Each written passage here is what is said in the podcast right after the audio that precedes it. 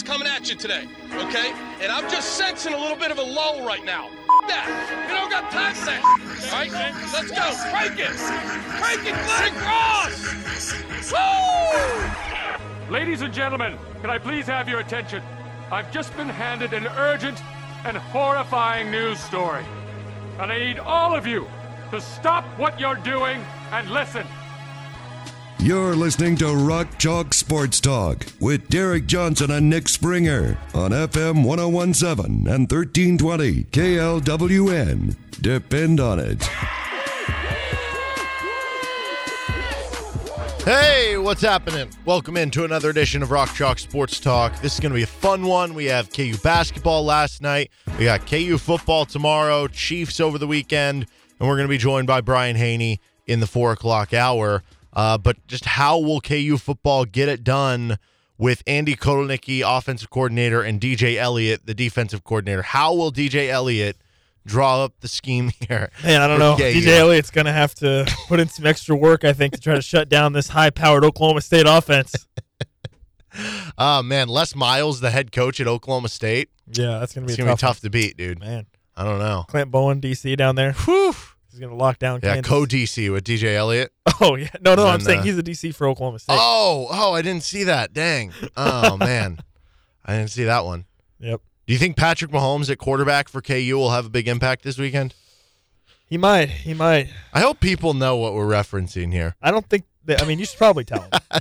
Uh, the guy who's going to be calling the game on Saturday, Tim Brando, tweeted out earlier today. Tremendous day at KU football, visiting with Coach Leipold and his coordinators at Andy Kotelnicki offensively and DJ Elliott defensively. I don't think he's deleted it yet either. no, he hasn't. I don't think he's noticed yet. Um, he's someone that I know in the past when people have like brought him up on Twitter and said his name or, or just said like Brando or something. He searches his own name and sees what people say. So I wonder if this will find him on the radio. Um, doesn't matter. You think he listens to our show? No, not a chance. Okay, uh, NBA fans, the wait is over. Basketball is back, so tip off the season with DraftKings Sportsbook, an official sports betting partner of the NBA. New customers can make any $5 NBA moneyline bet and get $200 in free bets if your team wins. No player props up at the moment just yet on DraftKings. I'm sure that's kind of in response to not knowing who the quarterbacks are going to be and, and figuring out what they want to do with that. Yeah. I kind of want to take the first half under. It's 31 and a half for the first half. You think under? Because think about it, KU has started slow in a lot of games this year, including So their last game. you want the under total also then? Yeah, I, I would be leaning that way, but I feel even better about the first half thi- one. Is it still 63 or 63 and a half? Yeah, the, the total is 63 for the game. But see, the first half specifically, you have the added impact that KU has started slow. And if Oklahoma State doesn't have Spencer Sanders, maybe it takes them even longer to adjust. And we've seen other times where, you know, like the TCU game, where the KU defense has come to play in the first half and then maybe gotten uh, a little more in the second half. So I kind of Okay. like that. That might be my favorite bet so far without any prop Okay. bets out there. Do you have anything you like on the game? Um, I mean, I I think 63 and a half. That's a high number considering you're going to have potentially two backup starting quarterback, two backup quarterbacks. Now I know Jason Bean has been good, but maybe under there too. Yeah. Which is it's tough for you. I know you don't like taking the under. I don't like so taking the under. Nick's saying take, take- the under. If you're an under better, you don't like fun. Download the DraftKings Sportsbook app now. Use promo code KLWN. Make any $5 bet this week and get $200 in free bets if your team wins. Only at DraftKings Sportsbook with promo code KLWN. Gambling problem? Getting help is your best bet. Call 800 522 4700. 21 and older, physically present in Kansas. Bonus issued is free bets, one boost per eligible game. Opt in required. Deposit, parlay, and wagering restrictions apply. Eligibility and terms at sportsbook.draftkings.com slash basketball terms. So I, I want to preview the KU Oklahoma State game, which we will here, and we're going to do more KU basketball uh, later in the next segment. But I did want to touch on a couple things with KU basketball off the top here after their game last night against Pittsburg State. It's obviously so early in the season. It was one exhibition game, whatever. But I feel like there was enough there to make you think there's going to be times this season when the offense labors and that this could be one of the those classic Big 12 teams. Like I, I think to even like the team two years ago that had a pretty darn good defense, especially over the last couple months of the season, but at times the offense is going to labor to score. Did you come to that conclusion after seeing KU down 12-0 You know, I, against Pitt State? I mean, the, yeah, the first the first part of it was was rough. They they started the first four minutes of the game, they couldn't score. I think after the final four minutes, or, after the first four minutes of the game, they shot like eight of fifteen from three. But those first four minutes, they weren't just missing threes; they, They were were, like airballing. clunking threes, Yeah. right? So it was bad. Um, I don't know. It, it's again, it's one game. It's an exhibition. It doesn't count and all that stuff. Well, you know, but normally when you say when you say like, oh, you know, we we couldn't score in this game. Yeah. You think like, okay, you know, they didn't score as much. They scored 94, right?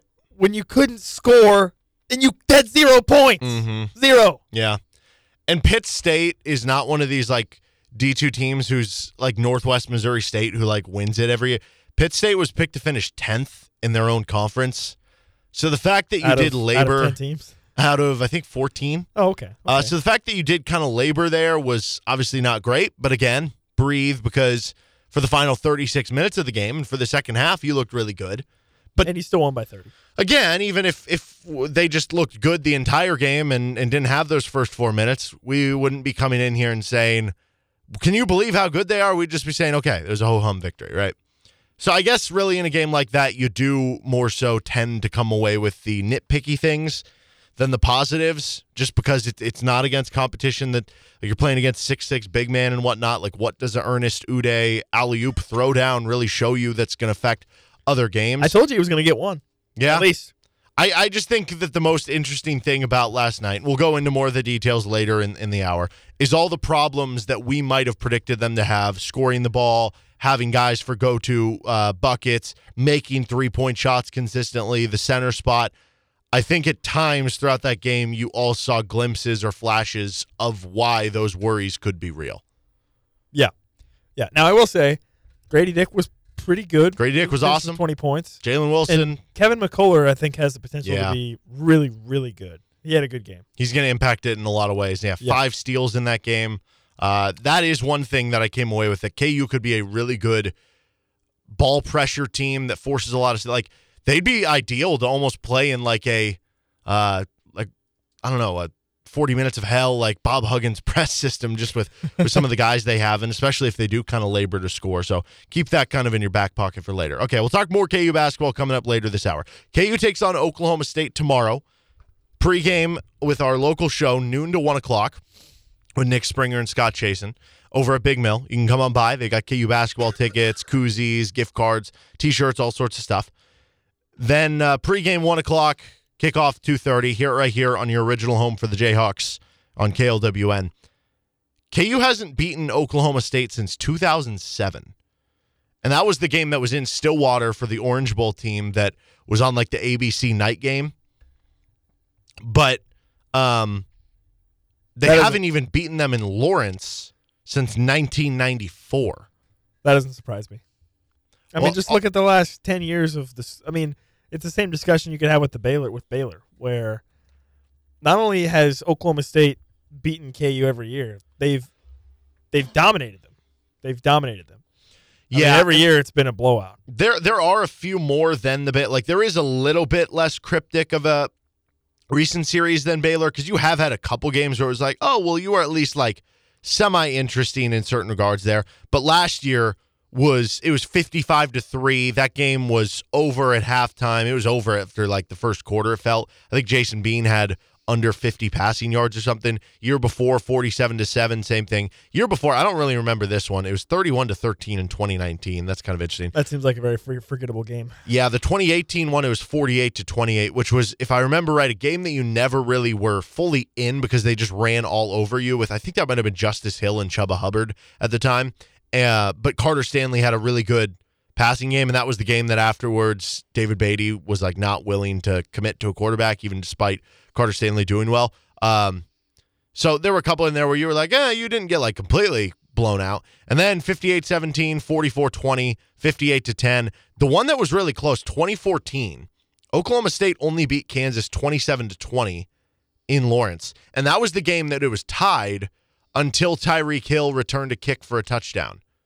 And Huh. that's what won them the game. And then there was a 20 to 14 game in 2012. But yeah, pretty much outside of that, like it's it's it's all blowouts, but besides those really too. So it's kind of like Baylor Light, what you were saying. Um, last season, probably the ugliest game of KU season, either that or the Iowa State game. I don't know how much that applies this year because this Oklahoma State team Yeah, they're a lot. is a lot different. different. Yeah, the the defense is significantly worse for Oklahoma State. I mean, last year they had a fantastic defense. This year it's it's not the case. They've struggled in a lot of areas, uh, which is good for KU, obviously. And offensively, like we've highlighted throughout the week, no Spencer Sanders changes them a lot. I mean, they kind of almost become a different team without Spencer Sanders in there, right? Because like like you've mentioned, I think in, during this week is their passing game has been their strength and why they've been able to accumulate points, but that's because of Spencer Sanders. Yeah. So if he's not playing, then their biggest strength takes a very, very significant hit. And this is not a team that has really had much success running the ball either. Uh, when when you look at some of the recent teams that KU has played in terms of their running ability, they've played some teams with either either a really talented running backs or b pretty solid offensive lines plus running games. I mean, Baylor was pretty solid. Oklahoma had had Eric Gray. TCU had Kendre Miller. Right, like they've played some really really tough running back committees over the past couple weeks, and for Oklahoma State, that's not the case. So, the, you know, when you, when you think about the Oklahoma game or Baylor or go back to TCU, like, and and in the TCU game, the run defense for KU wasn't that bad, comparatively speaking, to what TCU had done to other teams. But the point still being that all three of the in all three of those games, the opponent was able to pretty much get five, six, seven yards on the ground, kind of whenever they wanted.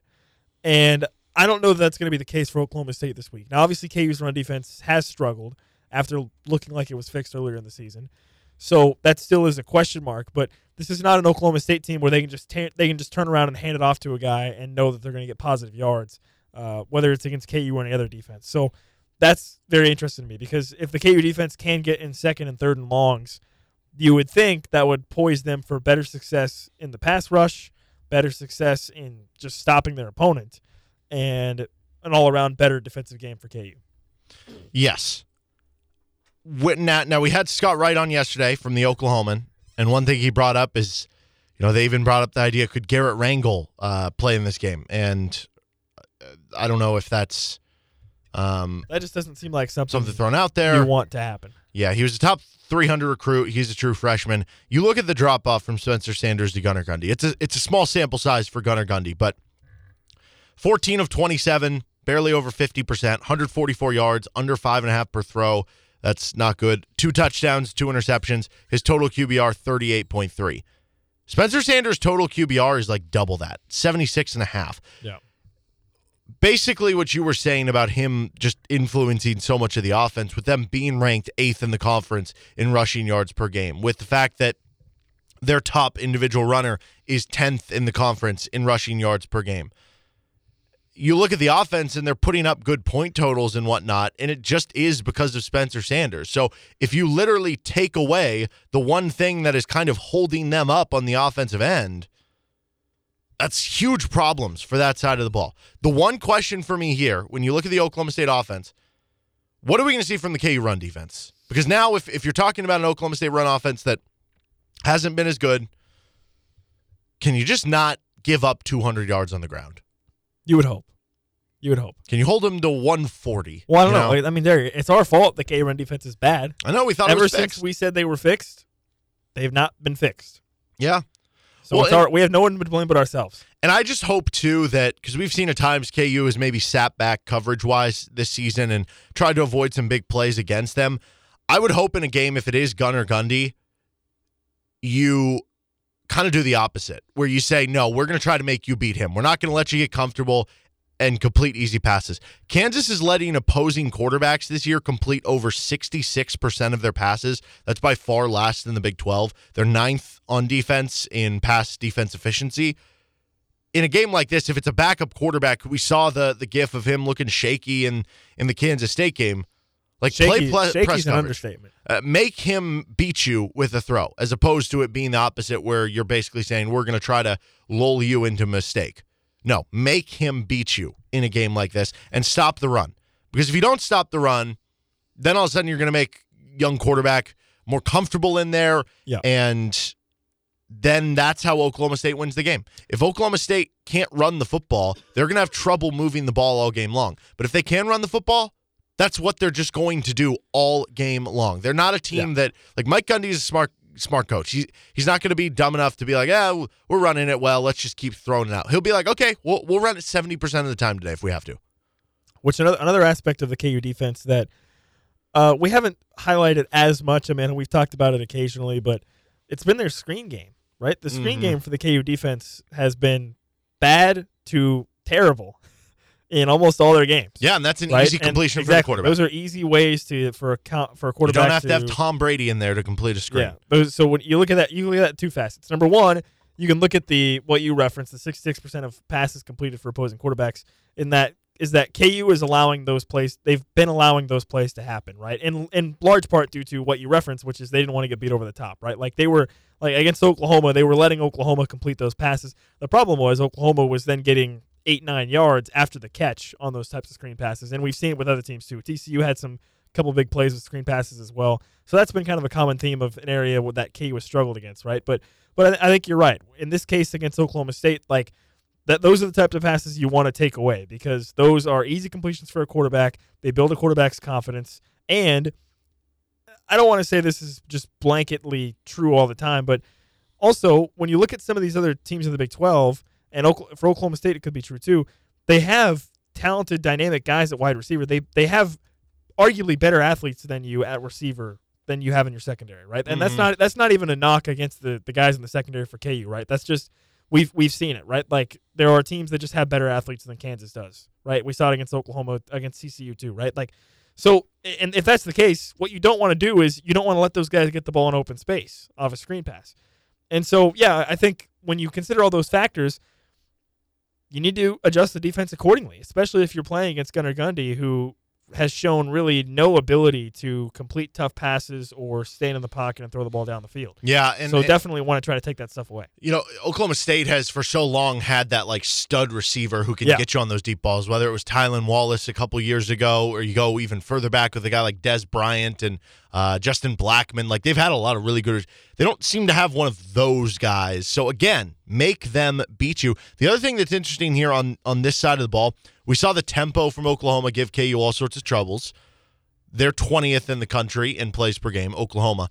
Oklahoma State is fifth. So if you thought Oklahoma was fast and causing KU troubles with broken coverages and guys lining up poorly, Oklahoma State is even faster. And by the Yeah, way, Texas Tech, who you play next week, is first. Yeah, but did you think it was interesting that Scott Wright, who we had on from Yes. Oklahoma, he mentioned how he didn't think they were going to If Spencer Sanders tempo. didn't go. So Yeah. that's the big question. It's two things. If they don't have Sanders, will they use this much tempo? Exactly. Or will they be able to? A, you might not trust it as much with with a younger quarterback, and B, you might want to make it a more slower, lower possession game if you're trying to just run the ball and whatnot. And then the third thing is KU had the bye week. Hopefully that helped them kind of figure out how to go against the tempo. Now on the other side of the ball, the Oklahoma State defense, this was the best defense in the Big 12 last season. It was one of the best defenses in the entire country, but they lost a lot of players. They're eighth in the Big 12 in rushing yards allowed per game. They're ninth in points allowed per game. They're last in yard, uh, passing yards allowed per game. They're seventh in pass defense efficiency against them. So, like, this has not been a great Oklahoma State defense so far this season. And, and I mentioned this earlier this week, and I think it's true. The fact that all these teams are so close together in the Big 12 that you could have one bad week like they did against K State and you drop from like fourth or fifth and something to like eighth, which that's probably true. But the one thing that has kind of saved them defensively, teams are only converting 26% of third downs against them. They have the best third down defense in, in the conference. I don't know if that's luck or if that's just having a good package or personnel of players to stop those third downs. KU has the best third down offense in the conference. So if you can take away that strength for them, the rest of the defense hasn't been so good. Yeah, and what's the thing that has allowed KU to be successful on third downs throughout the season? It's been establishing the run game. So Devin Neal breakout game? Question Mm. mark? Maybe. Hmm. Well, I mean, it's you- just a matter of the problem is I just I don't have confidence that he's going to get more than like 15 carries in a given game. You know, so it's hard to have I, I guess he could have like 150 yards on 15 carries, have That's a couple big That's a breakout. Yeah, that would be. It just it, it makes it a little bit harder. And I'm not saying that's like the wrong thing to do. I'm I'm just saying from a standpoint of that is the usage and they try Yeah, to use different running backs. So and- the point being that, that Kansas does not have the the best third down offense in the conference because they are this electric. You know, they can throw it all over the place, right? They have the best third down offense in the conference because they did such a good job, especially early in the season, of getting to third and three, third and four, third and 2 right? Mhm. And in the in the in their losses, specifically like Oklahoma, they kind of went away from that. And even against Baylor, they they had some third down and longs too. So I think the question for KU here is knowing that Oklahoma State is is a good third down defense. I think you need to put more emphasis on winning first and second down so that you're in a position to convert easier, shorter third downs. Special teams, I did want to mention Oklahoma State's been awesome in that regard. They have two return touchdowns. They uh, are getting about 26 yards per kick return. K State's at 24. No one else is at 22 or higher. They're 14 of 15 on field goals. Um, like they're eighth in the Big 12 in yards per play, but they're second in points. So the special teams is obviously helping them out to score throughout the season. So Also, if you run a billion plays, yeah, that helps too. that might lower your yards per play. Yeah. All right, who's the player who has to play well for Kansas? Besides Jason Bean, Yeah. um, maybe Devin Neal. I'm going to say Devin Neal. Why not? Give him a chance to have a good game. And then I think defensively, I don't want to say Lonnie Phelps because it's kind of basic, but yeah. I mean, he mentioned we had him his audio from earlier this week. He sounds like he's fully healthy. Like, what? Yeah, Lonnie Phelps. Yeah, I think that's a good one there. Uh, I'll go with I'll, I'll just to to bookend the idea of that. You know what? No, I'll, I'll go a little different there. I was going to say Jereme Robinson. Um, I'll say that one of the linebackers has to. So I don't know who it is. I'll just go with like Rich Miller to help stopping that run. Or you could say But- Marvin Grant. Yeah, yeah, that would work too. I, I also though think a majority of that load could be on the interior of the defensive line to allow the linebackers to roam free. So maybe you would take one of them. And then offensively, um, I do think KU is going to have to hit a couple big plays on the outside to, to push back the defense to open up the running game a little bit. So I'm tempted to go Lawrence Arnold or Quentin Skinner. And I think Yeah, Quentin Quentin Skinner's Skinner from could- Oklahoma. So Quentin maybe this is Skinner a could- revenge game. He so could use a bounce back game also after yeah, the two fumbles. a couple of fumbles against Baylor. Yeah, and I could also see Mason Fairchild playing well. I also I, I mentioned this a couple weeks ago. Uh, Jared Casey's two lowest snap counts of the season this year have been the last two games outside of the the Tennessee Tech game. Um, so I don't know if that was something where it was just KU has all these receivers back, and so you're just playing less personnel with two tight ends. I don't know if that was something where he was dealing with an injury where he was playing through it, but it was limiting him a bit. But I would just imagine you need more from. Uh, you want a bigger snap count, so he could have a big impact if you're trying to run the ball and whatnot. Yeah, especially in the run game. Yeah. All right, uh, this is Rock Chalk Sports Talk. We're going to take a timeout. When we come back, we've got our KU basketball talk from uh, the game last night against Pittsburg State. Brian Haney joins us at the top of the four o'clock hour. This is RCST. Kansas City Chiefs have the Sunday night foosball game against the Tennessee Titans. We'll pick against the spread as part of our game picks uh, later on, and the Chiefs are giving up 12 and a half points. Certainly a big spread there against uh, the Not enough. Titans. Actually, I have a take about this game. I'm Okay. Gonna tell you, I'm, I'm going to tell you. I'm going to paint the picture exactly for how this game is going to go. Ready? I've gone into the future and I've seen how this game's going to go. The Chiefs are going to dominate this game. Dominate in every facet of this game. They're going to dominate. And they're going to win 20 to 17. they're going to dominate. I mean, dominate the Titans. Destroy them. Offense, defense, everything. And the Titans are going to miss a field goal with 3 seconds left to try to tie it and the Chiefs are going to win 20 to 17. That's what's going to happen. I think that so. The, weirdly enough, there have been a couple teams that have just given the Chiefs as a franchise and or Andy Reid trouble. Like the Colts have just given the Chiefs problems, and then the Titans have just given Andy Reid problems. And Titans are 5 and 0 I think against the Chiefs in their last uh, 5 games. Is that right? No. That can't be right. Cuz Well, the if them, it counts Chiefs beat the- them in the AFC title game. I was gonna say if it counts the postseason, then no. But if it's just the regular season, that could be. Um, I don't know, but Derrick Henry is is on a heater right now, and we'll see. The Chiefs' rush defense against like the Raiders got exposed a little bit. Now you have Willie Gay back. You were getting exposed a little early in the San Francisco game, but uh, that ended up not really coming to a head. the big thing for the Titans in this game is Ryan Tannehill might be out. He was out last week. Malik Willis came in, and they didn't really trust him with anything. He had 55 passing yards, and they still beat the Texans. All right, the Chiefs. Uh, yeah, the Titans are. F- yep, they are five and zero against the Chiefs in the last five games. Uh, That's not, wild. Not in the, In the regular season, Yeah, yeah. regular season. So they beat them twenty-seven to three in twenty twenty-one last year. Then they the Chiefs beat them in the uh in twenty twenty before in the playoffs. Titans beat the Chiefs 35-32 in 2019.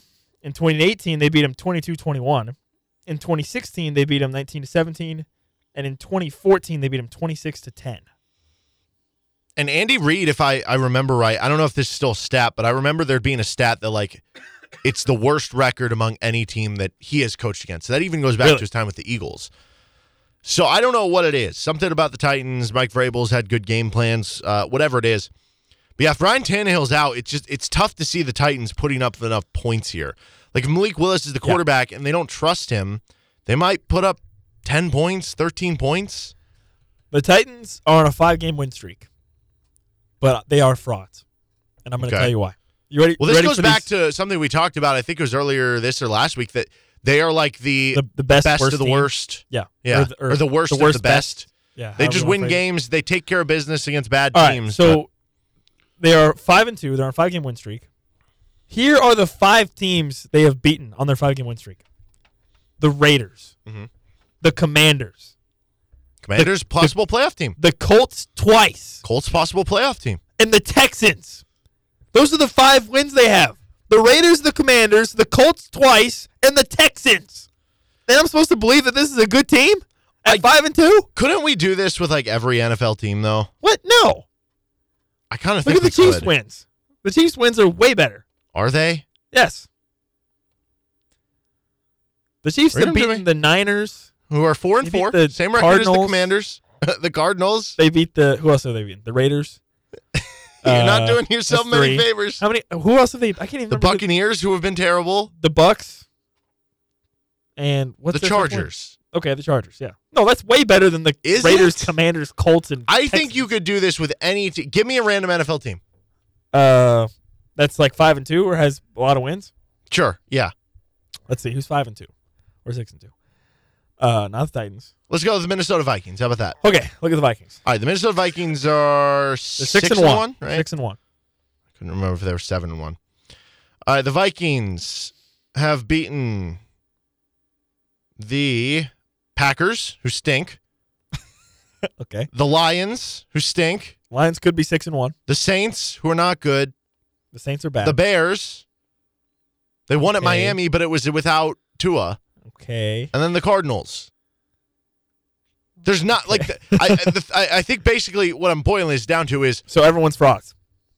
Yes, because there's only there's only what we we basically have deemed Kansas City and Buffalo to be good in the AFC, and we've deemed like Philadelphia and maybe Dallas or Minnesota in the NFC. So that's only five teams that you can play right now where it's counted as like a good win. That's But not true. The Chargers is a good win for the Chiefs. that's yeah, that's fair. But I, I do understand what you're saying. I just giving you a little bit of a hard time, and we can't we can't do but- that. okay, how about but this, I though? think you No, are no, right. no, no, you are right. right. To further it's not drive just home- that it's it's not just that they've they've those are the teams they've beaten. A lot of those are games they probably should have or could have lost. To further drive home that point, their largest win of those five games, nine points. Four of those five games were one possession games yeah, they almost against let the Texans against sneak crap back. teams. Um, against crap teams. The Commanders probably should have won. They had a first and goal, I think, at the three. The Raiders also four. arguably should have won I don't remember what against, the, happened Tex- in that against one. the Titans. I want to say one of the Colts ones. They almost beat them too. I don't know. So yeah, uh, They're frauds. it's just they have done so well Oh, yeah. against the they Chiefs. are You know, frauds. Okay, counterpoint again. Mhm. Chiefs coming off a bye. Andy Reid is That's one true. billion and I two think he's coming 20 off and a bye. three. He's one billion and two coming off a bye. Trent McDuffie going to be back for the McDuffie's back. Chiefs. Although, is Trent McDuffie being back actually does that does that help them in any way in this game? They're just going to be Um, running the football. yeah, you know? guess- it's not yeah. like they have AJ Brown They don't anymore. have AJ Brown. I don't. I mean, who who? They don't have Treylon Burks either. He got hurt. right? Yeah, he's hurt. He's on IR. I don't even know who their receivers are. That's a fun game. Name the Tennessee Titan wide receivers. I don't think I could think of one. Oh, Robert Woods. Isn't Robert oh yeah, Woods yeah, yeah. there now? Robert Woods is on my fantasy team. Oh yeah, I need Robert Woods. to Is he do doing well? I don't Um, think he is. he's doing okay. Let me let me look. Let me pull up. Let me pull up Robert Woods. This a th- that could be a fun trivia show. Name any receiver outside Robert of Robert Woods. Woods.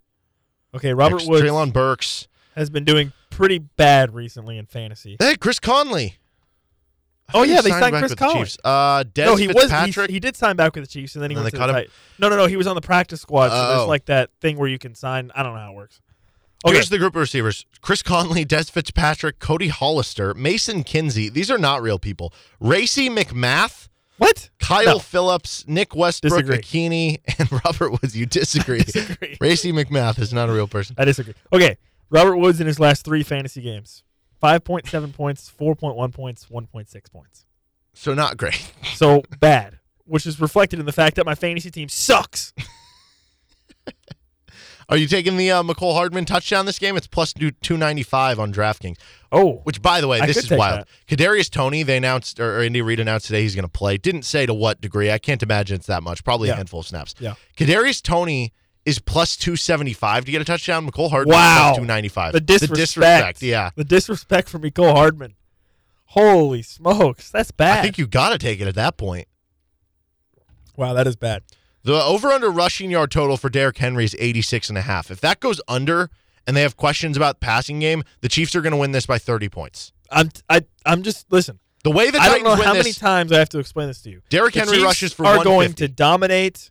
They're going to absolutely crush the Titans. It's going to be a no contest, and they're going to win 24 to 20. Well, I don't know what else I have to tell you. it's going to be they're going to dominate them. They're going to absolutely crush them, and then uh, Malik Willis is going to have the ball with like two minutes left to try to win the game, and he's going to throw an interception or something. And the Chiefs are going to win, but it's going to be 24 to 21. Well, you know what's crazy is because of the spread being this big and it feeling like, oh, Ryan Tannehill could be out, it feels like it is such a big difference among Patrick Mahomes teams. is going to throw for 700 yards. He's going to have, you know, a bunch of crazy Patrick Mahomes plays. You could make a five minute highlight reel of all of his, uh, you know, no look, behind the back, left handed passes. He's going to absolutely just completely eviscerate the Titans defense. And the Chiefs are going to win 20 to 17. Mm. You know what's wild here, though? What's that? Despite all those things, the Titans are right now the two seed and the Chiefs are the three seed. Well, then the Chiefs really need to win this game. I know, right? So this is actually a very big game, as you'd imagine, on Sunday Night Football. Uh, we'll we'll do a little more talk on this when we get to our game pick segment. One hour down, two to go. This is Rock Chalk Sports Talk on FM 1017 and 1320 KLWN. Uh, if you're looking for the perfect destination for your next social or corporate gathering, Venue 1235, a large climate controlled event space with a catering kitchen, private suite, and a covered patio has you covered. Located right off I 70 and five minutes from downtown Lawrence. Brian Hanni, voice of the Jayhawks, joins us next. This is RCST. Welcome back into Rock Chalk Sports Talk. Derek Johnson with Nick Springer, and normally joined on a Thursday, but this week a little bit weird. Obviously, the basketball game last night, so we get a special Friday edition of Brian Hanni, the voice of the Jayhawks, here on Rock Chalk Sports Talk. And you know, last night against Pitt State, it's just an exhibition game, so it's hard to have too many overarching takeaways, but still, it's the first piece of the puzzle, the first time we get to see some of these players and whatnot. And obviously, it was a slow start for KU, but when they turned it on, they really turned it on. What was your biggest takeaway from the game last night into trying to figure out what this Kansas team is going to be? Well, I think anytime you've got early season action with so many hyped and uh, you know talented pieces coming in that everybody's buzzing about, like Grady Dick or Kevin McCullar, Ernest Udeh, you want to see what those guys can bring. And while we didn't get to see MJ Rice because of a lower back issue, hopefully he's back real soon. We did get to see Grady flash all of the potential that we've been hearing about, and I I, you know, obviously we knew he was a great three-point shooter coming in. We've talked so much about that on recent reports. His high release point, his quick trigger, his fearlessness, the confidence, all of that. And you saw that on display. But I like seeing him out in transition, making some plays, diving on the floor to force a tie-up. There's aspects of his game that are still developing on the defensive end of the floor and things that are going to make him a more complete player before it's all said and done. But I thought he showed us a lot uh, more so than just simply the, the three point stroke that we've been hearing so much about in the preseason. And then Kevin McCullar, you know, he's credited with five steals and two blocks. He had a hand in two or three other plays where a teammate got the steal, but he was right there contributing, hounding, being a pest, or as Greg Gurley likes to say, a fly in the ointment.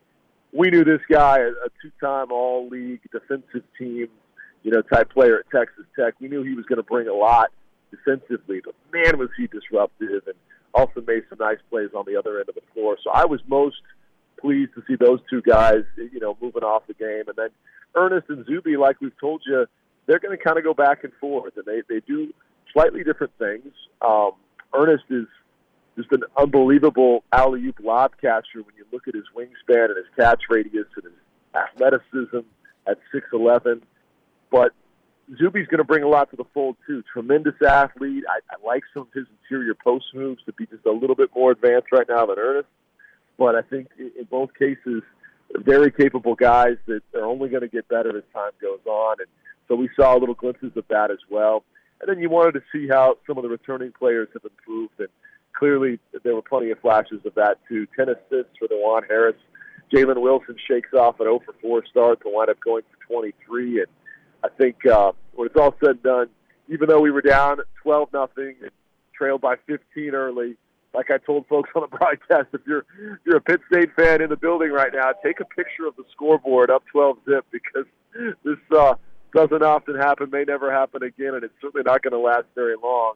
But the good news is our Jayhawks got popped in the mouth, and, and they were able to rise up above that, tighten the screws defensively, slap on some full court pressure, which they hadn't worked a ton on, and yet it looked really good. And then, obviously, when you've got David versus Goliath and a, and a Cinderella team, the clock's going to strike midnight eventually, and our talent and athleticism, I think, wore them down early in that second half. So a lot of good takeaways and uh, a lot to build off of as well. And I think we also, you know, to be realistic and constructive, we saw why Bill Self has cautioned that it's going to take a while with with a team that's replacing so much. But the good news is I like how he's restocked the shelves. I like what we're replacing all those guys with. It's just a situation of getting some of these newcomers a little more seasoning and settling into the real game experience. Yeah, and, and who knows? Maybe it's a, a, team that does take some lumps early in the season, and then by the time we get to Big 12 play, all of a sudden some of these players and, and things are clicking. I, I thought what was really interesting to me, I, I made a comment to a friend that, um, you know, this would be like an elite Bob Huggins pressing team with the, their ability to, you know, Dajuan Harris and Kevin McCullar getting in passing lanes, uh, just stripping the ball away from the opposing team. Like this team is going to be really good in those situations. I think we saw that last night. Um, but I do have questions about the shooting. That would be probably my biggest question going forward, which I think is probably why the Grady Dick, uh, I don't know, it's hard to say it's a breakout game in an exhibition, but the way that he played, it's hard not to view that and go, man, this kid looks ready. Because I even remember. Uh, like Josh Jackson in his exhibition game. I want to say had a tough game, had a lot of turnovers, didn't shoot it well, and that obviously didn't translate into how good of a freshman season he had. So to have that type of performance in your first game, I think just means even more to me that, yeah, you're ready right off the bat.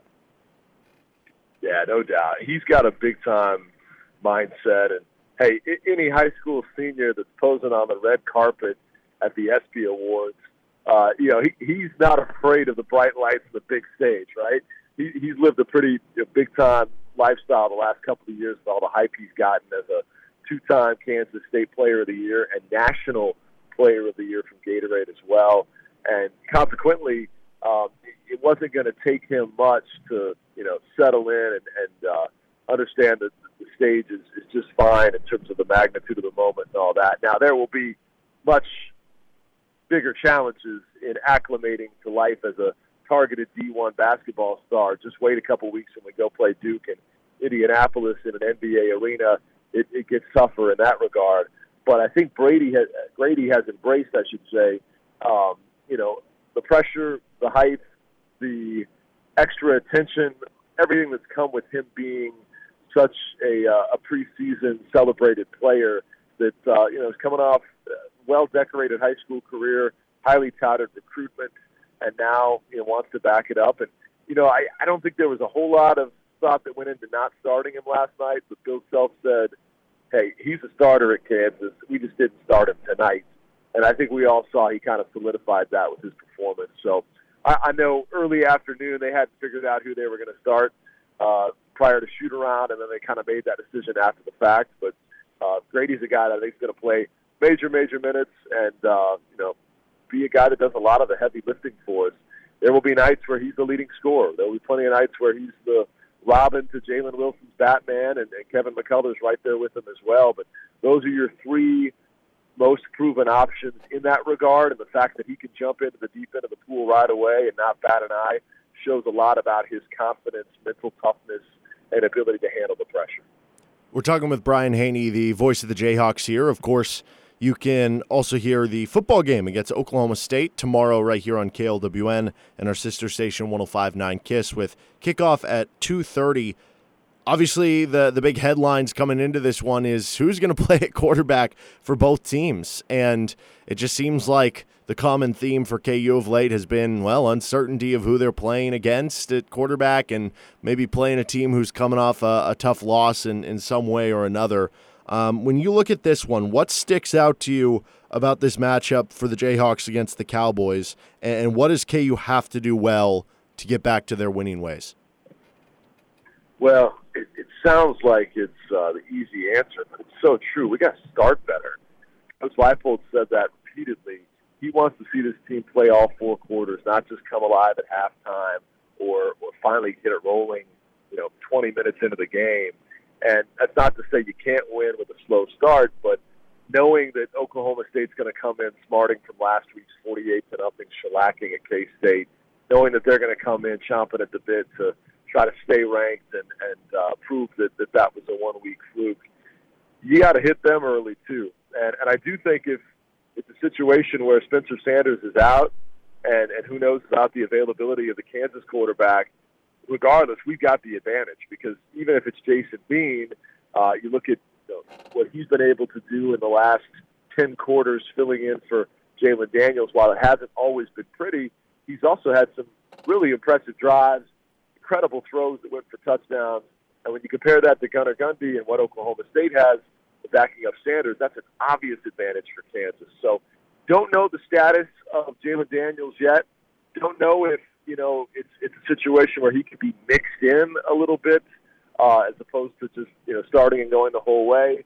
But I know this, even though he's been practicing the last couple of weeks, they're going to be very careful with Jalon Daniels and make sure he's fully ready to not just come back and throw passes, but you know withstand the pounding that comes with being a quarterback that probably would run a little less coming off the injury, but that's what made him so dynamic prior to the injury was his dual threat capabilities, and uh, they want to make sure he's ready, you know, before they fully unleash him. So we'll see what it looks like. But he has been practicing, as we know, going back a couple of weeks now, and uh, the remarkable recovery he's made in just four weeks' time since the injury to even be in the conversation to possibly play tomorrow really speaks volumes to his toughness, uh, how much work he's put in daily in the physical therapy and, and working with the Kansas strength coaches and doctors to get back, but but also the fact that, that we've got a really good Kansas team health staff that's working with these guys to to give them the best possible chance to be at their best when the duty calls for it. So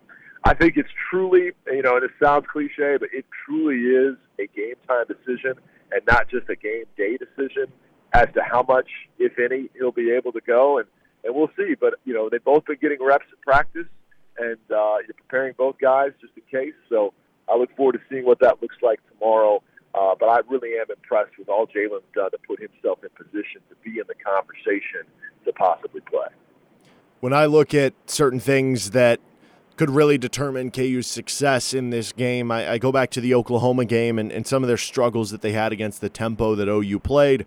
And OU, as, as fast as they played in that game, Oklahoma State actually averages more plays per game. I think they're fifth in the country in plays per game. Oklahoma is 20th. Obviously, Texas Tech, you play next week, is first in the country in that regard. So, uh, coming off the bye week, we'll, we'll see how much that impacts things. And then if Oklahoma State doesn't have Spencer Sanders, and even if they do, uh, they're going to obviously try to establish the run, which they haven't done as well as maybe some past Oklahoma State teams. And we've seen Kansas go from looking pretty good in that regard defensively the first five or six weeks to struggling the past couple of games. Uh, what sticks out to you in this matchup, and, and what does Kansas have to do well uh, to get a win? Well, I, I think you mentioned trying to bottle up the run game, and, and they're obviously dealing with some injuries at running back, but hopefully we get Dominic Richardson back. They missed the K State game, but they've got a bevy of talented backs, and they've got some really impressive big play receivers too. And hopefully Cobee Bryant's back for Kansas. He's been practicing this week, and you know we'll see if he's at 100 percent or, or what he's able to bring because not knowing who the quarterback's going to be, but knowing whoever it is, they've got some really impressive pass catchers that are amongst the nation's leaders in yards per catch in terms of like the explosive plays. And and uh, you look at a guy like Braydon Johnson, number 15 in the country at 20 yards per reception.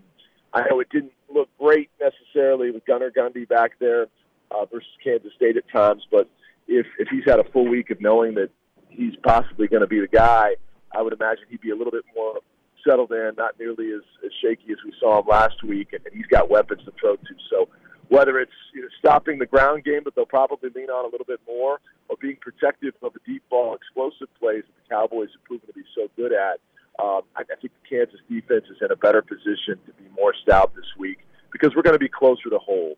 And uh, you know, you also look on the other side of the ball. I think Luke Grimm comes back for Kansas after missing the Baylor game, and th- those were the types of injury situations that were more uh, somewhere between day to day and week to week, honestly, uh, as opposed to longer term injuries like Hishaw or you know you don't know the status of Jalon Daniels just yet, but I, think it helps getting both of those guys back because whoever our quarterback is, Luke Grimm is such a great possession receiver, trustworthy guy on third down to make that play over the middle, to know where the sticks are at. He's going to help a ton, and obviously uh, when you've got weapons like Arnold and going deep downfield to Quinton Skinner, whoever the quarterback is for Kansas, they're, they're going to have their full complement, which is nice. So I'd like to see us take advantage of some of our guys who've gotten a little bit healthier, and and hopefully if there is a key loss or two on the Oklahoma State side in terms of injury and unavailability, which we're anticipating, uh, that Kansas can capitalize on that as well. But like we said, a fast start is paramount. It'd be nice to play from out in front, put the pressure on them, and if there is a a backup quarterback in there for Oklahoma State, make him play from behind and have to air it out and, and get Lonnie Phelps turned loose. Hopefully, he's fresher and ready to be disruptive. He's he's still amongst the conference leaders and, and respected nationally at 0.75 sacks per game, but he's fallen off the pace a little bit in recent weeks. And maybe this is a week where you can rattle the cage of the backup a little bit and, and force them to be in passing down scenarios and, and passing drive scenarios because Kansas has – you know, a solid margin of lead there. So that, that would be my hope for this KU team. But I also hope that with some of the, the bad weather getting out of our system today uh, and, and a little bit better forecast shaping up for tomorrow than what we initially thought at the start of the week, I hope we've got a great 12th man out there. It was three straight sellouts prior to losing our first game and losing our quarterback. And I know it's been a month since our Jayhawks have been at home, but man, show up, be loud and proud, know that we're knocking on the door – of our first bowl game since the Insight Bowl of 2008. And part of getting us there is having a raucous home field advantage. And I love the story that Lance Leipold told at the start of the week, saying that there was an opponent in, in the midst of that three-game homestand that admitted to one of his assistants that, gosh, we didn't think we had to worry about crowd noise in Kansas, so we didn't prep for it, and it wound up biting us in the butt. Let's hope that Kansas fans can be that type of difference maker tomorrow as well, and let's hope it's a it's a big party on Mount Oread and, and down to Mass Street and all places in between. Because Kansas got its sixth win, and Lance Leipold's Jayhawks are bowl eligible. Wouldn't that be something special to celebrate? Uh, to have that, you know, tucked away before hoop season officially tips off on Monday, man, what a way to start the month. So let's hope that's right there for the pick picking tomorrow for Kansas. Well, uh, I don't know if you've had a chance to, to look over some names of the week. I do have a couple uh, that I can toss at you, though. Well, you were great last week, you know, in preparing us for Magic Relaford, who ended up being a great player on top of a great name last night for Pitt State. Uh, and I wish we, we would have had the episode yesterday, but thanks for being flexible with my schedule because we could have talked about all the great names that Pitt State had. But the one that I picked out on my own for Oklahoma State and he's not going to get in a ton. He's he's one of their long snappers and he's a walk on. But you know me, I'm a big memorabilia collector and I'm an autograph guy. And anybody with three Z's in their name has to have a cool John Hancock. And I'm talking about Zeke Zaragoza. Mm. J- just imagine those three Z's and the symmetry as, as he makes these big swooping Z's in, in his signature. Zeke Zaragoza. How cool would that be to sign that autograph after every game? Not that the rotating long snapper signs a ton of autographs, but you know what I'm saying. Zeke Zaragoza. That's my guy this week. Who do you got? Well, I so I mean Gunnar Gundy just to begin with. I me and Nick were having this conversation earlier this week that um, I've never met someone named Gunnar who wasn't just like a great athlete. So uh, maybe if you just name your kid that, they're just they're destined for stardom. Um, but the other two that I have on here, I have Lyric Rawls. I haven't seen somebody with the name Lyric before, but you can I don't know use certain plays off of that, like the lyric of, of music played to the beat of the defense, whatever it is. And then uh, I just I, I went with DeKelvion Beeman just because of the mainly the last name. I mean I, I haven't seen a DeKelvion before, but uh, Beeman it just uh, uh, any given Sunday Willie Beamen. So you got the little uh, Right. relation there.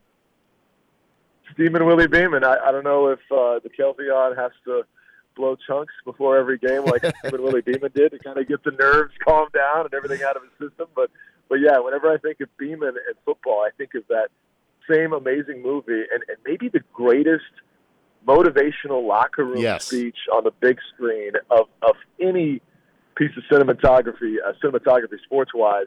Did I say cinematography? I, I must be hungry.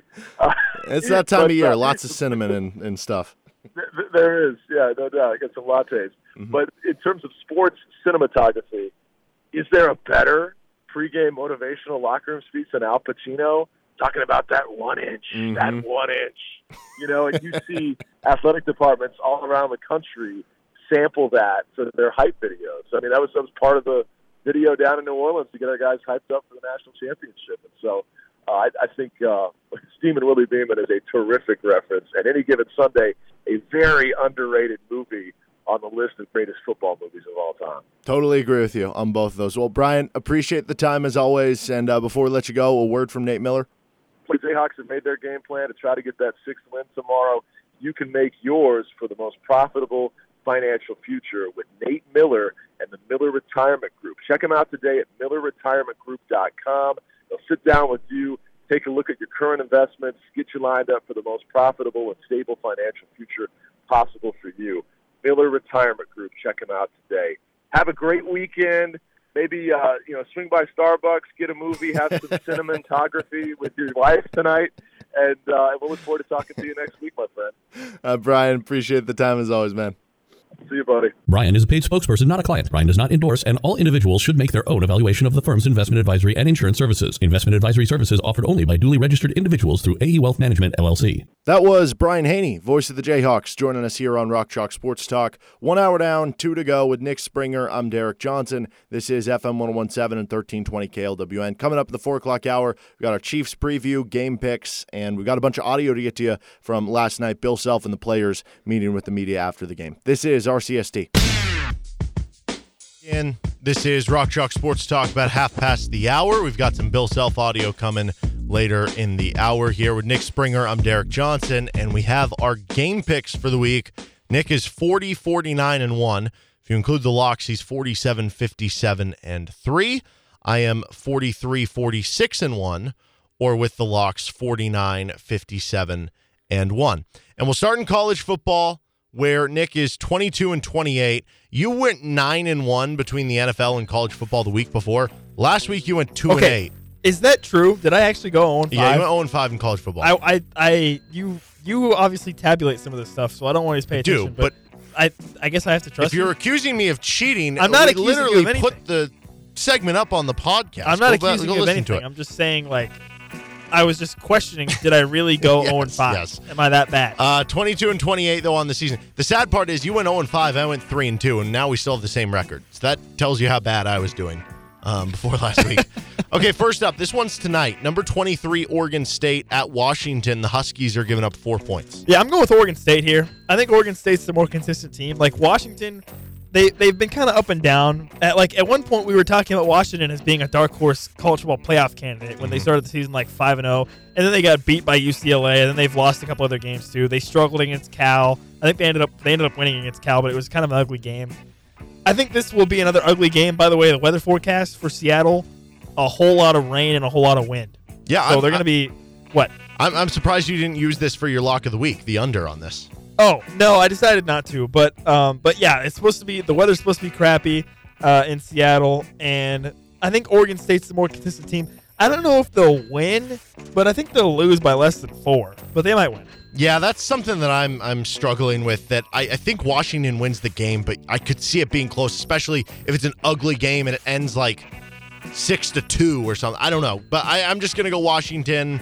Um, I think they have more offense. Oregon State's defense has been pretty good. I think these are two pretty close teams. I'll just go with the home team. Number one, Tennessee at number three, Georgia. The Bulldogs are giving up eight. Man, this is tough uh, because I think the line when Tennessee played Alabama was around this number too. I think it was nine or something like that, or around the same number. So clearly, there's still some questions about Tennessee, even though they are number one in the country. I- I'm gonna go with Tennessee here. I think I don't know that they again. I don't know that they're gonna win, but this, to me, this this has to be a close game, right? So I'm gonna go with Tennessee covering eight points. Yeah, I think they're good enough to keep it close. I I don't know. I just I, I don't know which side to pick. So what I'm gonna do for this one is that uh, this is the most bet team Tennessee is Really? uh, of any team right now in Vegas. So you're going to you're going against the public, I'm, I'm going against the public. Give me Georgia. Man. Number six, Alabama, minus 13 and a half at number 10, LSU. Alabama is going to absolutely smoke LSU. I see no no possible scenario where this game is within 25 points. I think Alabama wins by 100. UCLA or not UCLA, LSU, they're number 10, but that's just a boosted CFP fake ranking. Just Uh, and now Alabama's going to move to like yeah, fourth. the college football Yeah. playoff committee is fake. They they just made this up to make it more of a big time college football game. Alabama's going to win by 50. Give me the give me Alabama. This this line could be double. It could be 27, and I'm taking Alabama. I have a theory that so when LSU has teams that can win a title, they beat Alabama. When LSU has good teams that can't win a title, they lose big to Alabama. And when LSU has average teams, they almost beat Alabama. Okay. Like last year, LSU was not that good. They almost beat Alabama. Okay. Right? But then you think back to the like the Joe national Burrow year, championship they team, won. they beat them. And then the year before, they went to the Sugar Bowl. So good team, or, or maybe Fiesta Bowl. Good team, but didn't win the title, and they got blown out like 29 nothing. That's my theory. Alabama covers the spread. Okay. Texas minus two and a half at Kansas State. I hate this game. I hate it so much, and I hate that you put it on here that I have to pick one of Mm-hmm. these teams. I'm going to begrudgingly pick Kansas State. That's I don't think you. Texas is is that good, and I, they're and Texas is favored. Uh, but this, but then again, the fact that Texas is favored makes me feel like it might be a trap line. Like again, why why is the home team that's higher ranked I agree. underdogs? But it's Texas. I know. So I'm going to begrudgingly pick Kansas State. and kind of historically, they've struggled against Kansas State too. So like, it's not like I don't know. I'm going Kansas State as well. I guess Vegas might take our money. Uh, I hate that pick. Number 21, Wake Forest minus three and a half at 22nd ranked NC State. All right, I'm taking NC State here. I, I think Wake Forest is the more consistent team, kind of similar with my Oregon State pick. I think Wake Forest is the more consistent team. I mean, NC State, dude. If you watched the first half of that Virginia Tech game last week, that that first half set football back like 100 years. It was so bad. It was so bad. It was horrible to watch, and I watched every second of it. And then I watched the second half, and both teams were way better. You know, that's just college football for you. But the point being, I don't think that NC State is going to be able to put together four quarters good enough to, to win. So I'm taking Wake Forest here. I think Wake Forest wins. Yeah, I think without Devin Leary, I don't think they can keep up with the Wake Forest offense. Give me Wake minus three and a half. What is your lock of the week where you are four and five in college? My lock of the week is Oregon minus 31 and a half at Colorado. Colorado hmm. stinks. Did you Bo know Nix has been insane. Oregon's going to cover. I saw a stat that I, I didn't actually double check it, so this could be wrong. I just saw it on Twitter. Okay. Bo Nix has been sacked one time this season. He's and been it wasn't insane. even against Georgia. He's been so good. no, but how about the offensive line? I mean, yeah, part of that's, that's him like Yeah, scrambling away, but Yeah. that's incredible. Yeah. Uh, I'm just three and six, but Iowa State, who you won on last week, hitting Oklahoma. All they do is play close games. So Iowa State's favored this week. I wouldn't be surprised if they win. They're they're playing West Virginia at home. Okay. But if they win, it's going to be a close game, right? You would think maybe. so West yeah. Virginia plus seven. Sure, why not? On to Okay. the NFL. Boom. Battle for New York. Buffalo minus 11 at the New York Jets. Listen, I have been riding with my boys in New York, the Jets and the Didn't Giants. work last week. Every week, The Giants bit me hard, right? Well, that, they also Seahawks, right? Yeah, the Giants Yes. bit me hard. I don't remember what the Jets did.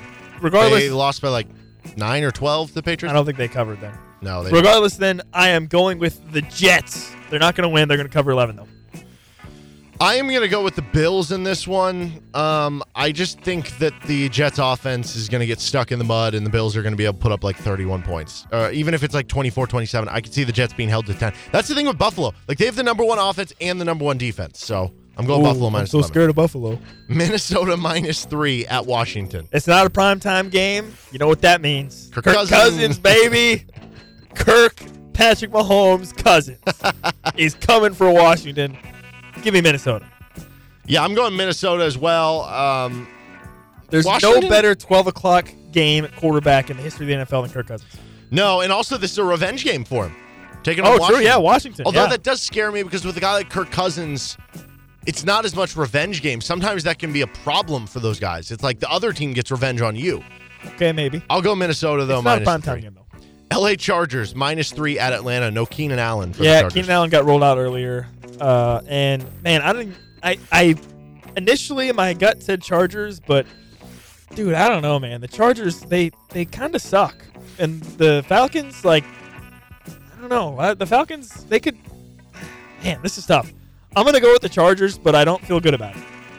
I'm gonna go Atlanta. It's a long way to travel. Your jet lag theory. They're going. Oh, west to true. Yeah, they're going west east. Yep. No Is Keenan 12 Allen. o'clock- Is it a 12 o'clock game though? Because that the Uh, the the jet lag theory only holds true if you're playing an early game on the East Coast. Yeah, it's a noon noon game. Okay, so then yes, the jet lag theory could come into play. And the Chargers have been horrible with run defense this year.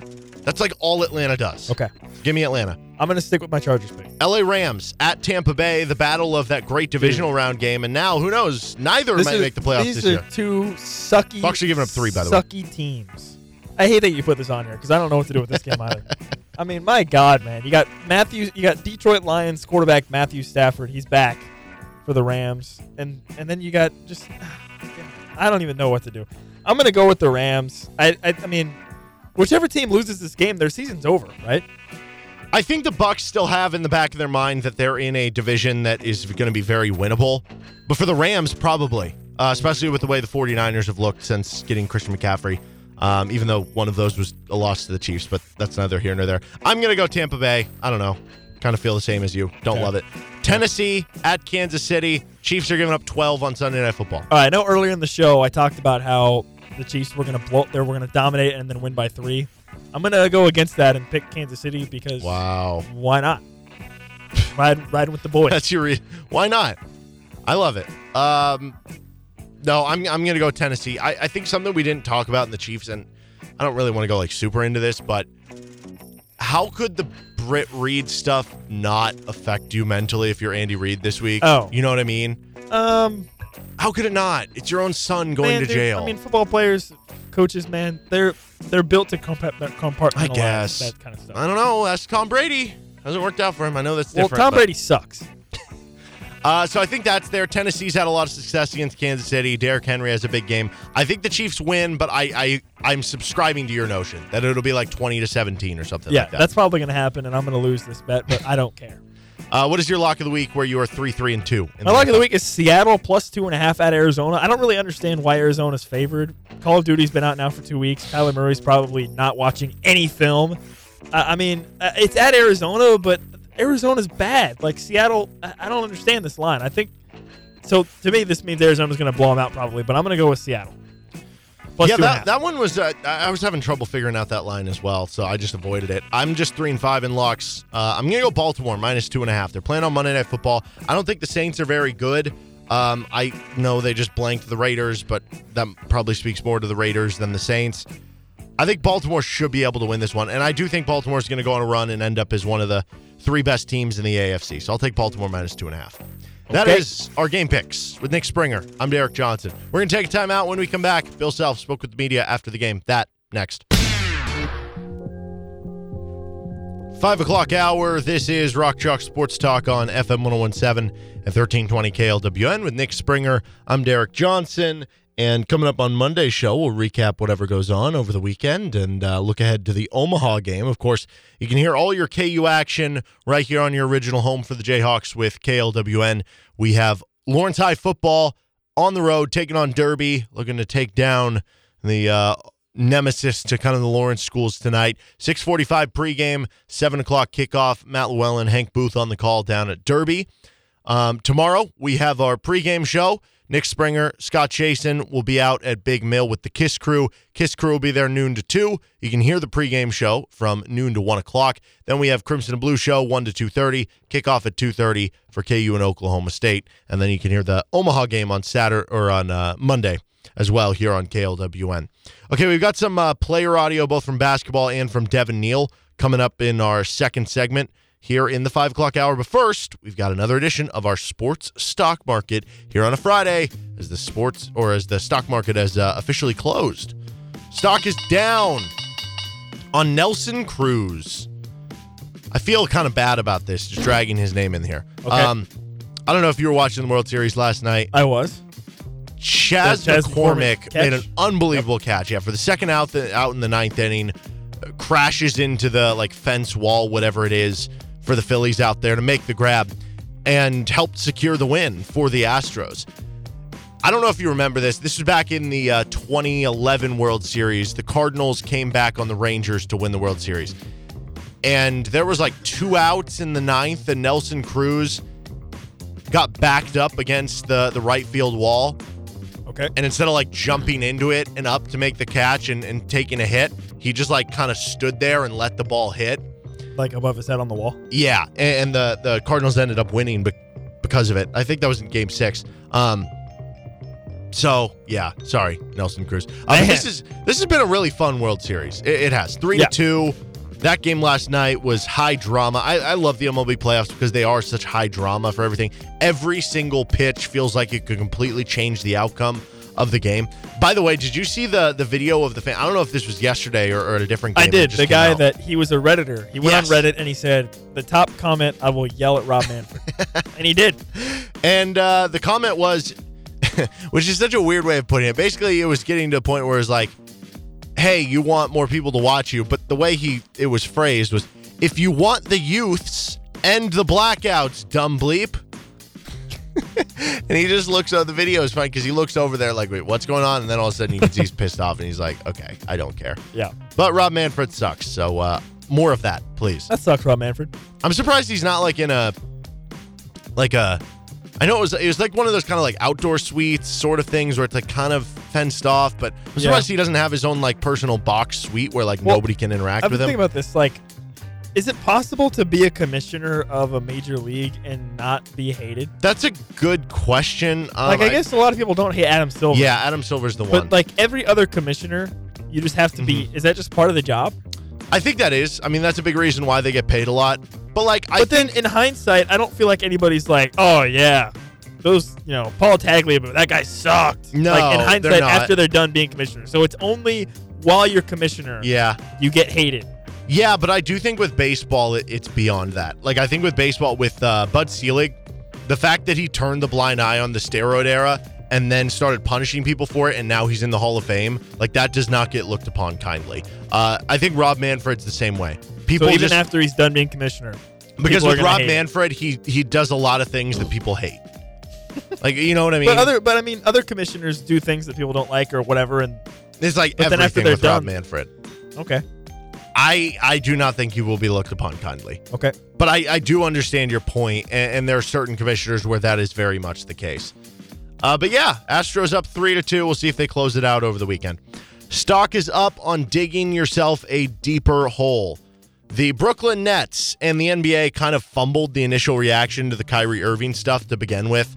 yeah. Um, then the report came out about them trying to get Ime Udoka, who is the former head coach for the Celtics, who's serving a one-year suspension. Technically, he's still the head coach. He's Yeah, he's just serving a suspension, but I guess they could like trade for him and be like, Or well, yeah, or like you're just suspended by the team, not by out. us. Yeah, yeah. I don't really know how that would work. trade like a second round pick for him. I don't know. Remember the Chiefs traded like a third round pick for Herm Edwards?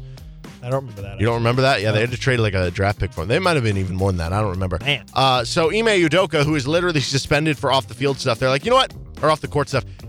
Uh, we have we don't we don't have enough going on. Like let let's keep digging the the ditch a little bit deeper. And then Kevin Durant made this comment on the suspension of Kyrie Irving and like the ongoings and everything here. It's an unfortunate situation for people that are impacted by this situation. It just sucks all around for everybody. Hopefully, we can move past it. Yeah, that's just the way of the NBA now. Media, so many out- outlets now, and their stories hit pretty fast now. That's where all the chaos is coming from, from everybody's opinions. Everybody has an opinion on this situation, and we're hearing it nonstop. Okay, I understand what you're saying, but like, dude, you can't support anti Semitism and just like expect to not have people talk about it. Or you can't, or not even. It's like you can't not support it. You can't even. You can't just turn a blind eye to it. Yes, exactly.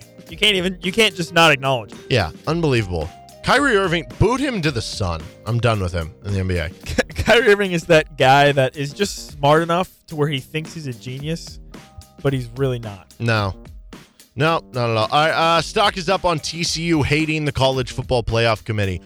If you remember, 2014 Yeah, was the year. uh, we talked about this earlier in the week. Yeah, where they were ranked third headed into the last week of the season. They win by like 50 points, and they drop all the way to six and don't make the I mean, they're they're so screwed. TCU's screwed unless they go on. yeah, they are.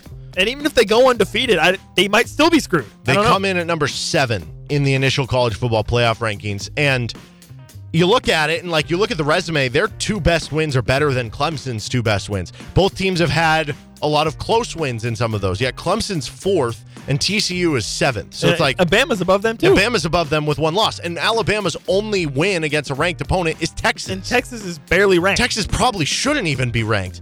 Yeah. So, you know, it's and and they they like basically I, I don't know. I go back and forth on this because when they asked the committee, well, why is Alabama or, or why is TCU ranked lower? And they mentioned the fact that well, the TCU's defense has given up some some big games and whatnot. And I'm just sitting there like, well, Alabama gave up what 50 something to Tennessee. like I know 52. Tennessee's really good, yeah, but 52. that should matter too. Um, but I, I do kind of feel bad at certain points for the committee because when they get asked questions of why is this team ranked higher than that team, the real answer is that it's the overall body of work. But that's such a cliche, and that they're looking at 10 different things, and that they're looking at record, head to head, uh, better Yeah. schedule, all these things. But then when they get asked the question about it, they're not going to go through and be like, well, they were better here, here, and here, but they were worse here, here, and here. They're just, just going to be like, they'll pick the one reason. I just and then, want one of them to say dollar signs. Well, and then and then what's going to happen is people are like, well, that's hypocritical. You have this team ranked here because you said that reason, but then why is this team not ranked higher? And the real answer is that they're just picking one of the multiple reasons of why they're But higher. imagine so, like they get asked like, why is Alabama higher than TCU? Yeah. and they just go dollar signs. well, I don't. It's just like it. It's a weird love that. crossover because I am personally someone who thinks with with these rankings that it should be about what you have earned, what you deserve to be ranked as. So, if that notion, TCU should be kind of in line with with Clemson. Bring back the But- BCS. also if if you're playing the game of well who do you think would win you're going alabama over tcu and i understand there's kind of a mix of, of the two of those you should be going with i do think we should acknowledge because i think sometimes we just get ready to as a sports society get the pitchforks out. Who are we running for? Who are we blaming? And can we at least realize like come on tcu did win these last whatever four games by playing like injured or backup quarterbacks. So like that does matter. And if tcu wins out and they go 13 and 0 it's going to take care of itself. They will be ahead of a one loss alabama if they go 13 and 0 i feel well i don't feel great 100% about it but I feel like they will be in a good position to make the playoff if that happens. You would think. you would think.